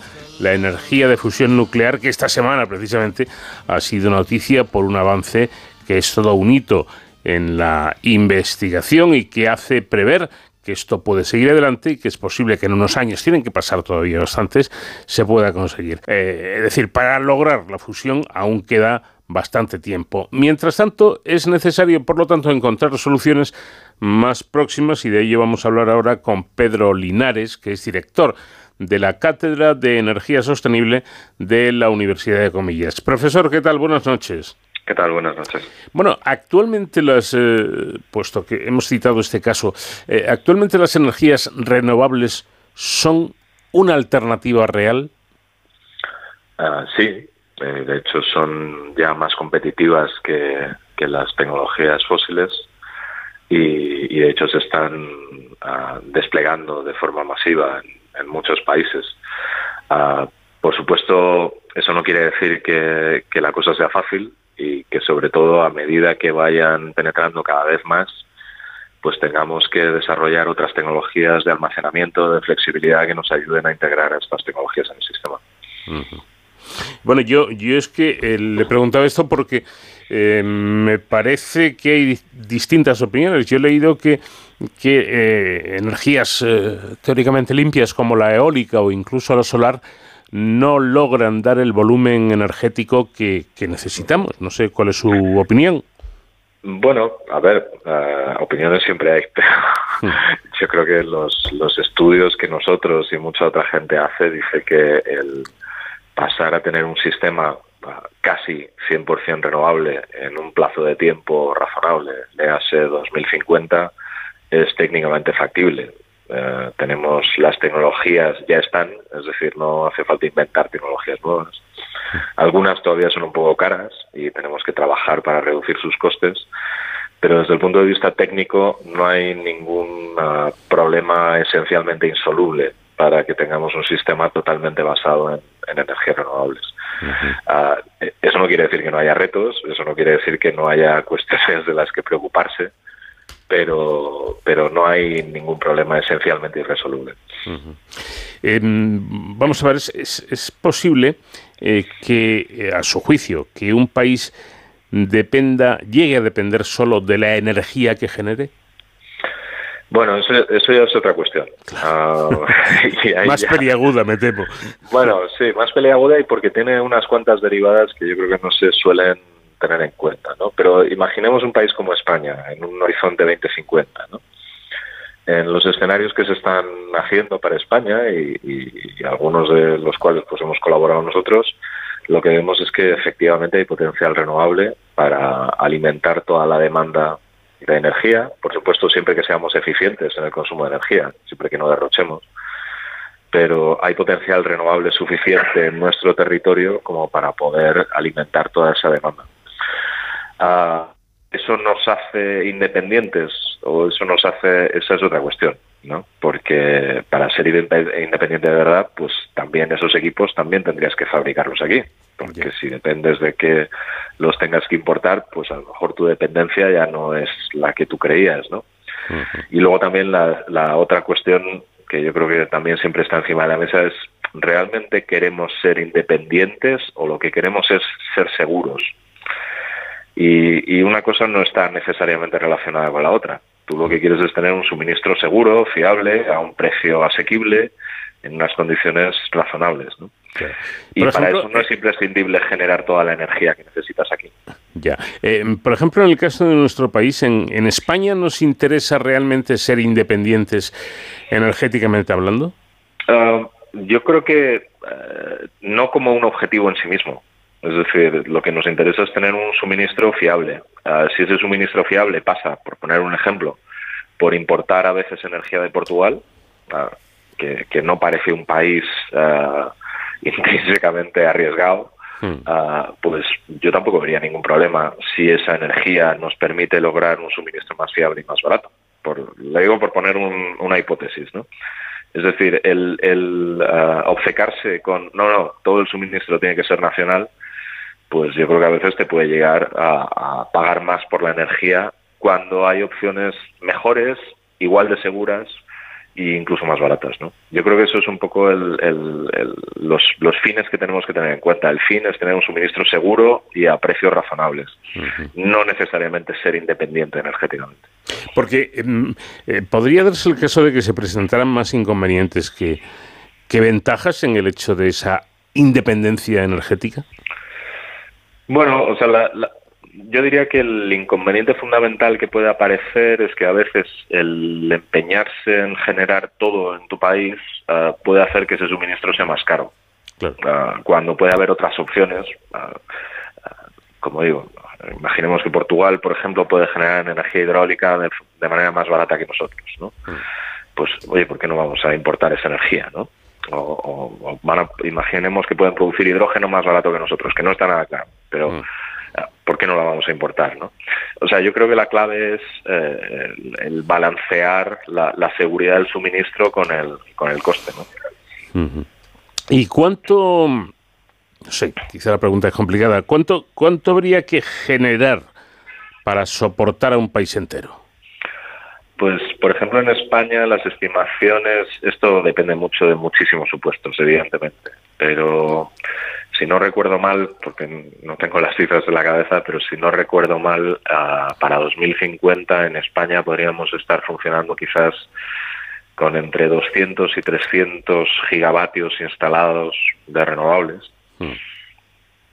eh, que evidentemente es mucho más de lo que tenemos ahora, pero no es un disparate en términos de ocupación de territorio, en términos de integración en la red, en términos de, gestión del sistema, por decirlo así.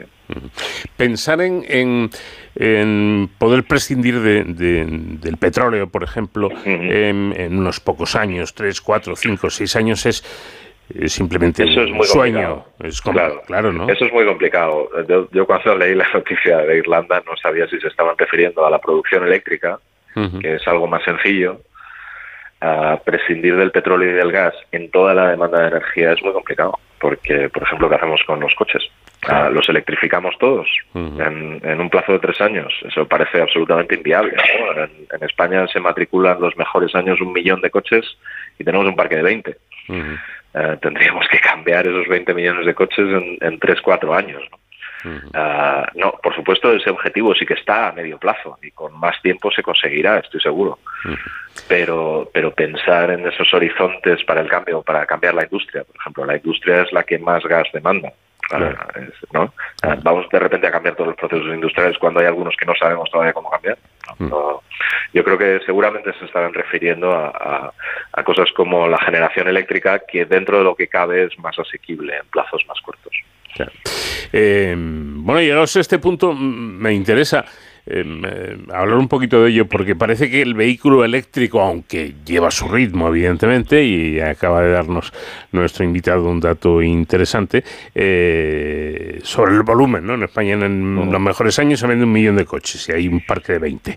Eh, o sea, que tiempo al tiempo. Pero parece que el coche eléctrico es una apuesta firme, es decir, que en unos cuantos años, no sé cuántos, pero en unos cuantos años, eh, habrá una gran cantidad de vehículos eléctricos circulando por nuestras carreteras. Y, habrá, por lo tanto, eh, muchas baterías, una por coche, por lo menos, que muevan estos vehículos. ¿Qué va a pasar? No digo eh, a un corto plazo, sino a un plazo medio. Cuando esas baterías empiecen a dejar de funcionar, ¿no se van a convertir en un, en un problema de contaminación? Bueno, ese es uno de los retos que hay, ¿no? Hay, hay algunas iniciativas que lo que plantean es que cuando ya la batería ah, deja de ser útil para el coche, todavía tiene un resto de vida que se puede utilizar, por ejemplo, para equilibrar el sistema eléctrico. Esto es una posible utilización. pero evidentemente ya hay bastante trabajo de investigación e innovación para el reciclado de las baterías, porque claro, ah, es, en el fondo es igual que, que todos los productos que generamos, ¿no? No podemos generar productos de forma masiva y tener que además que, que volverlos a producir con, con mucha frecuencia y luego simplemente descartarlos. ¿no? Claramente hay, y de hecho en la Comisión Europea yo creo que también uno de los mensajes más claros es el tema de la economía circular y la necesidad de reducir y reciclar. Y esto evidentemente aplica a las baterías, pero también aplica, por ejemplo, a los, a los molinos eólicos, aplica a los, a los paneles fotovoltaicos, es decir, todos los equipos que nos van a hacer falta para la transición energética, claramente vamos a tener que ser capaces de reciclarlos. No, eh, es que además yo, eh, da la casualidad que hace tan solo unos días monté como copiloto en, en un coche completamente eléctrico, pero que es como, como un Ferrari. Es decir, el nivel de aceleración que tiene es Sí, sorprendente. Eh, vale ciento y pico mil euros el, el juguetito. Y, me, y me explicaban que no hay más secreto que la cantidad de baterías que lleva. Ese coche pesa 4.000 kilos. Claro, claro. Sí, eso es una de las eso es una de las complicaciones, por ejemplo, para hacer eléctricos los camiones. ¿no? Claro, claro. Que la cantidad de baterías, entonces por eso pues ahí se están explorando otras vías como los gases renovables o los combustibles sintéticos, cosas parecidas. ¿no? Porque eh, no quiere decir que no. Yo creo que hay, hay varias cuestiones abiertas. Yo siempre también digo que tenemos cierto tiempo, es decir, hay cosas que hay que hacer ya, hay otras que hay que empezar y hay otras que todavía tenemos un poco de tiempo para ver cómo va evolucionando la tecnología y ver cuál es la mejor solución. ¿no? El transporte pesado, por ejemplo, es una de esas. Todavía no tenemos claro cuál es la mejor solución. Poco a poco, poco a poco, pero esto ya es, como decíamos, una realidad que está ahí y ahora pues quizás sea el momento de pensar las estrategias. Pedro Linares, director de la Cátedra, Cátedra de Energía Sostenible de la Universidad de Comillas, muchas gracias por habernos atendido. Un saludo. Gracias a vosotros. Unas simples y sencillas maniobras que cualquier persona puede realizar sin tener eh, conocimientos de, de medicina, ni, ni ser enfermero, ni nada de estos, eh, puede salvar una vida desde que se produce, eh, pues por ejemplo, un problema cardíaco, un infarto, eh, desde que se llama a la ambulancia hasta que llega el servicio sanitario. Una persona que sepa hacer esas maniobras puede salvar una vida. De eso vamos a hablar con nuestro experto en seguridad y emergencias, David Ferrero. ¿Qué tal, David? Buenas noches. Hola Paco, muy buenas madrugadas. Queríamos abordar un tema que es muy muy importante y que tiene que ver con nada más y nada menos que con salvar vidas. Hace unos meses eh, se han realizado una serie de publicaciones del Comité Internacional de Enlaces sobre Reanimación que recoge el consenso a nivel mundial sobre reanimación cardiopulmonar. Y esto es eh, muy relevante, fijaos, porque se crean una serie de, de recomendaciones para que son para todo el mundo, que están basadas en la evidencia científica, es decir, en aquello que, realmente funciona al hacer una reanimación realmente eficaz y que tienen que ver precisamente con lo que en el ámbito sanitario se llama soporte vital básico, ¿no? la comúnmente conocida como RCP, que es eh, precisamente la que vamos a ver hoy, pero que eh, estos documentos también eh, versan sobre el soporte vital avanzado, tratan temas de pediatría, de primeros auxilios, de docencia sobre la RCP, en fin. Como es un tema eh, amplio e importante y como siempre queremos escuchar a los expertos, que son los que saben, para que nos digan cuáles son las nuevas recomendaciones para hacer una buena RCP y sobre todo eh, cuál es su importancia y que es algo que todos podemos aprender y hacer para salvar vidas. Por eso esta noche, en esta sección de Héroes sin capa, hemos invitado a Elena Plaza, que es enfermera docente, especialista en urgencias y emergencias e instructora de reanimación cardiopulmonar. Buenas noches, Elena, bienvenida. Hola, buenas. Bueno, decir también que Elena, aparte de todo esto que he dicho, eh, es un referente eh, a nivel de la de enfermería y del mundo sanitario en redes sociales. Tiene más de 100.000 seguidores en las plataformas digitales a través de sus perfiles de arroba urgencias emerge. Eh, y antes de entrar en materia, Elena, quería preguntarte, ¿se puede hacer enfermería? ¿Se puede ejercer enfermería desde las redes sociales? Sí, de hecho creo que es un ámbito que tenemos que ocupar. Si no queremos que se ocupen de él, pues gente que no, que no sabe del tema eh, y los bulos de salud. Así que tenemos que estar ahí porque los pacientes están y estamos y las enfermeras allá donde estemos los pacientes tienen su aquel, hay que aprender, pero ahí tenemos que estar, adquiriendo las competencias digitales. Pues sí, muy importante porque además, fijaos lo que acaba de decir Elena, ha salido la palabra eh, bulos, ¿no? Que cuando hablamos de salud en internet y en redes sociales, yo no sé por qué lo más, es más, casi más fácil que te salga información falsa o errónea que, poder encontrar información veraz, ¿no? Y, contrastada. De, hecho, en el mundo de la RCP hay mucho de esto, no hay mucho bulo, mucho mito. Sí, y mucho en lo que se ve también en las películas y de lo que se va pasando o se estudió hace muchos años y como has dicho, las recomendaciones cambian constantemente. Entonces, eh, si has visto algo en una peli o estudiaste hace 15 años, no sabes, ha cambiado todo. hay, hay que actualizarse. Claro, yo me acuerdo de las películas, yo creo que todos tenemos en la cabeza el, policía o el sanitario haciendo una RCP a una persona que, que tiene, por ejemplo, un infarto, ¿no? Eh, y es el 1, 2, 3, respira, ¿no? Y eso yo creo que ya no se utiliza, por supuesto. Cuéntanos un poco, Elena, ¿cuáles son las, las recomendaciones de este Comité Internacional de Enlaces sobre Reanimación? Pues estas últimas, yo es que como estoy muy metida en el tema, me entero de cuando sacan cada meses incluso. Pero real- realmente eh, sacan las grandes, grandes cada cinco años.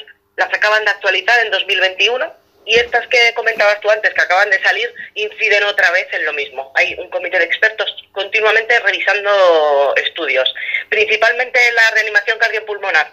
eh, la parte de soporte vital básico, que es la que puede hacer la gente de, de la calle, inciden constantemente en reconocimiento precoz de esa parada. Si no lo reconocemos, no, lo- no, podemos iniciar nada. La activación de los servicios de emergencias con, con la llamada al 112, todo precoz, todo rápido. Constantemente meten esas palabras. Y luego la desfibrilación, compresiones eh, precoces y bien hechas, y desfibrilación. Sería reconocer, llamar, comprimir y buscar un desfibrilador. Continuamente, precoz, rápido, intentando que estemos sin parar las compresiones. Eso es más o menos lo que siguen recomendando y inciden mucho. No ha habido ningún cambio muy, muy, muy importante respecto a los últimos años. Mm, Veo que el tema de las ventilaciones, que eh, los que nos dedicamos un poco a este mundo ya sabemos que pasaron a un segundo plano hace mucho tiempo para eh, personal lego en la materia, por así decirlo, eh, se sigue considerando que es mucho más importante hacer las compresiones de forma correcta, ¿no? Que hacer las ventilaciones. Eso es, si mm, la gente que hace la reanimación cardiopulmonar, que, que es poquita, poca gente, pocos testigos se, se animan a hacerlo, eh, pierden el tiempo a lo mejor en las técnicas que, como las ventilaciones, que habría que enseñar a darlas, perdemos tiempo de compresiones. Si el corazón está en parada, porque en una parada cardiorrespiratoria el paciente no responde y respira, lo que se quiere es que se comprima, ya que no late el corazón solo, ayudarle nosotros. Entonces se ha visto que, como dices, personal lego, no sanitario, eh, mejor comprimir, mejor dejarles las cosas básicas, que no paren esas compresiones para dar unas ventilaciones que no van a ser efectivas. Y bueno, así se lleva muchos años, todas las organizaciones dicen lo mismo, eh, lo de quitar las ventilaciones, hablando de esta primera asistencia. Luego si ya hemos llamado y activado y encontrado un desfibrilador, pues ya vendrá el soporte vital avanzado, los sanitarios y ya darán sus ventilaciones, pero principalmente la clave es eh, realizar unas compresiones torácicas sin parar, porque si paras, eh, hasta que vuelve otra vez el flujo de sangre a llegar al cerebro, otras tarda unas siete compresiones. Si vuelves a parar, vuelve a caer. Entonces, compresiones de calidad y con el oxígeno que hay. Esta primera atención, que debería de ser antes de cuatro minutos, es suficiente para que luego cuando lleguen los sanitarios poder continuar con la supervivencia. Antes de cuatro minutos el tiempo es fundamental, ¿no? En este tipo de patologías. Exactamente, yo siempre digo lo mismo, por mucho que venga una ambulancia, eh, si tú no has hecho nada, que puede tardar entre 7 y 10 minutos como mínimo, si nadie ha hecho nada, eh, las paradas cardiorrespiratorias no, no, no se sacan. Por eso lo fundamental de que la gente sepa hacer un soporte vital básico y que esto llegue a toda la población. Ujú. Y nadie hace nada hasta que llega la- los primeros cuatro minutos clave. Y si no, cuando llega la ambulancia ya es que no, no hay nada que hacer. Eh, ¿Y es difícil aprender a hacer una reanimación cardiopulmonar eh, en soporte vital básico, como nos comentas? Pues realmente para la población se podría explicar en dos horas. Realmente no hace falta nada más que explicarles que el, el paciente no responde, no respira, ver cómo se reconoce, que llamen al 112, explicarles un poquito el, el 112 como teléfono de emergencias en Europa, las compresiones. Eh, se podría ver en un vídeo, pero si se hace con un maniquí, pues ya se aprende mejor. Con una práctica de, media hora, em, ya no se te olvida si lo vas eh, reciclando. Y el desfibrilador es igual, lo explicas en 10 minutos, el caso es que la gente entienda que eso es seguro, que necesitan para utilizarlo la llamada al 112, que nos van a atender por teléfono, y en dos horas, es que no, no estamos hablando de mucho tiempo, puede aprender una persona. Luego, si quieres meter un poco más del tema del atragantamiento, puedes tardar un poquito más. Pero vamos, es fácil. El problema es eh, cómo se enseña eso, dónde se enseña y por qué no eh, hay un plan nacional que recoja esta formación, porque creo que deberíamos de saberlo hacer todos. Fijémonos, como nos dice Elena, que en dos horas eh, yo creo que es bastante fácil formar a toda la población, a un gran número de, ciudadanos, para estar todos más cardioprotegidos, que es de lo que se trata, porque eh, al final las cifras ¿no? de, de- fallecimientos por este tipo de, de patologías es, es alta, ¿no? Y muchas se podrían por lo menos paliar si todos supiéramos hacer esta RCP y también utilizar estos desfibriladores, que no tienen nada que ver con los desfibriladores que se utilizan en los hospitales, sino que son desfibriladores de un uso muy sencillo que están ya en muchas instalaciones, tanto deportivas como de transporte público, centros comerciales. Seguro que muchos de los oyentes eh, que van a estos sitios habitualmente no se han fijado de que existen eh, y que su uso, Elena, es también muy sencillo para todos. Yo tengo uno hasta en la comunidad de vecinos y estoy orgullosa porque no lo he intentado implantar yo. Debe de haber otro vecino con, con responsabilidad sobre, sobre este tema y es lo que más ilusión me, me ha hecho. Afortunadamente ya están casi en todas partes, cada comunidad autónoma tiene su legislación, pero bueno, están casi en todas partes. Y es un aparato que yo en mis cursos lo digo, si lo enciendo y habla, porque hablan, eh, ya no hace falta ni que os lo explique yo. Estaría listo para usar escuchando sus, sus recomendaciones. Tiene el botón de, de encender y el botón de aplicar la descarga. Él nos va a decir si hace falta darla o no hace falta darla, porque los ritmos, las arritmias que salen en, cuando un paciente sufre una parada cardíaca, hay veces que necesitan descarga y otros no. Las compresiones siempre para todos, ¿no? Entonces él nos va a decir, eh, quita la ropa del paciente, pon las pegatinas, los parches, eh, cómo van los parches está en un dibujo. Si en esa formación de dos horas todo esto se enseña, se puede hacer más rápido, pero si sin formación tú puedes seguir perfectamente las instrucciones. Colocas los parches, te dice no toca al paciente y si hay que dar una descarga, pita, se pone un botón rojo, se ve, ¿no? Y se, se le da al, al botón, te avisa de que nadie toca al paciente y te dice continúa RCP y ya él te va a ir dando instrucciones.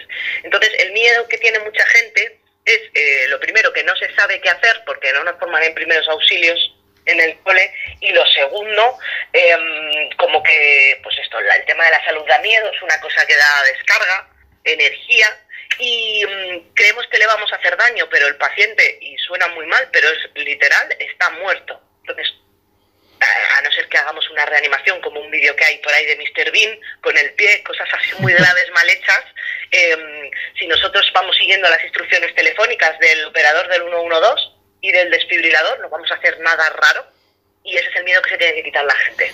Eh, ya está muerto y todo lo que hagamos tiene que ser, eh, va a ser para ayudar. De ahí la reanimación, ¿no? Reanimación, reanimar o, o resucitar, ¿no? A una persona que, que le haya pasado esto.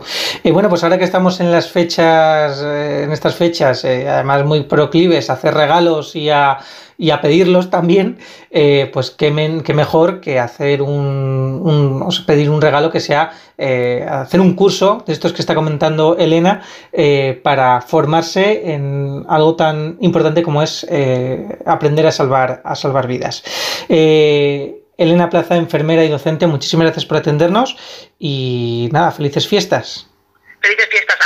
Que le voy a pedir a los reyes magos que, que nuestros políticos o quien sea, o quien tenga que pensar esto, pues implanten un- una estrategia nacional. Sobre todo eso es lo que le pido yo a los reyes, que introduzcan esto a todos los colegios en la formación del carnet de conducir, porque vamos a, aumentar la supervivencia como ha ocurrido en otros países, que está muy baja con este tema, y el caso es que salvemos vidas formándonos desde pequeños. Pues por nuestra parte haremos todo lo posible para que esa carta llegue a buen puerto y ojalá contemos con ese Plan Nacional de Formación en Reanimación Cardiopulmonar que, como nos ha contado Elena Plaza, en dos horas cualquier persona pueda aprender a salvar una vida.